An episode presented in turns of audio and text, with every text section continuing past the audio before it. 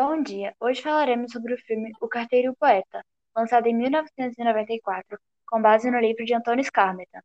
O enredo retrata a história de Pablo Neruda e Mário Ruópolis e sua relação com a poesia.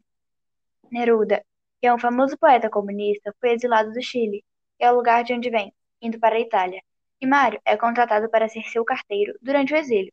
Esse é o momento que o caminho das personagens se fundem e eles estabelecem uma relação de amizade Neruda influencia Mário em diversas questões. Os acontecimentos se passam em 1950, durante o exílio de Pablo, em uma pobre ilha italiana, onde não há muitas oportunidades de trabalho. Os protagonistas são Pablo e Mário, e o antagonismo não é notado de forma explícita, já que não é construído por pessoas, mas sim por diversos fatores que interrompem a normalidade dos acontecimentos.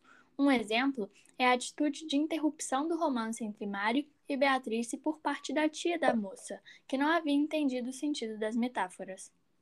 A partir do filme, pode-se perceber que ser poeta é divulgar ideias e pensamentos, cativando e inspirando pessoas, assim como Pablo, que apesar de ter a preferência das mulheres, atingia todo o público, além de, por meio da poesia engajada, criticar a política chilena e impor suas ideias comunistas.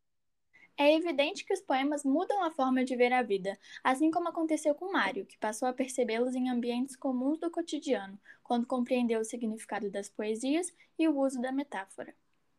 O carteiro é uma metáfora do poeta, já que o primeiro entrega cartas, ou seja, palavras repletas de significados, assim como o poeta, que a partir também das palavras constrói significados, espalhando-os.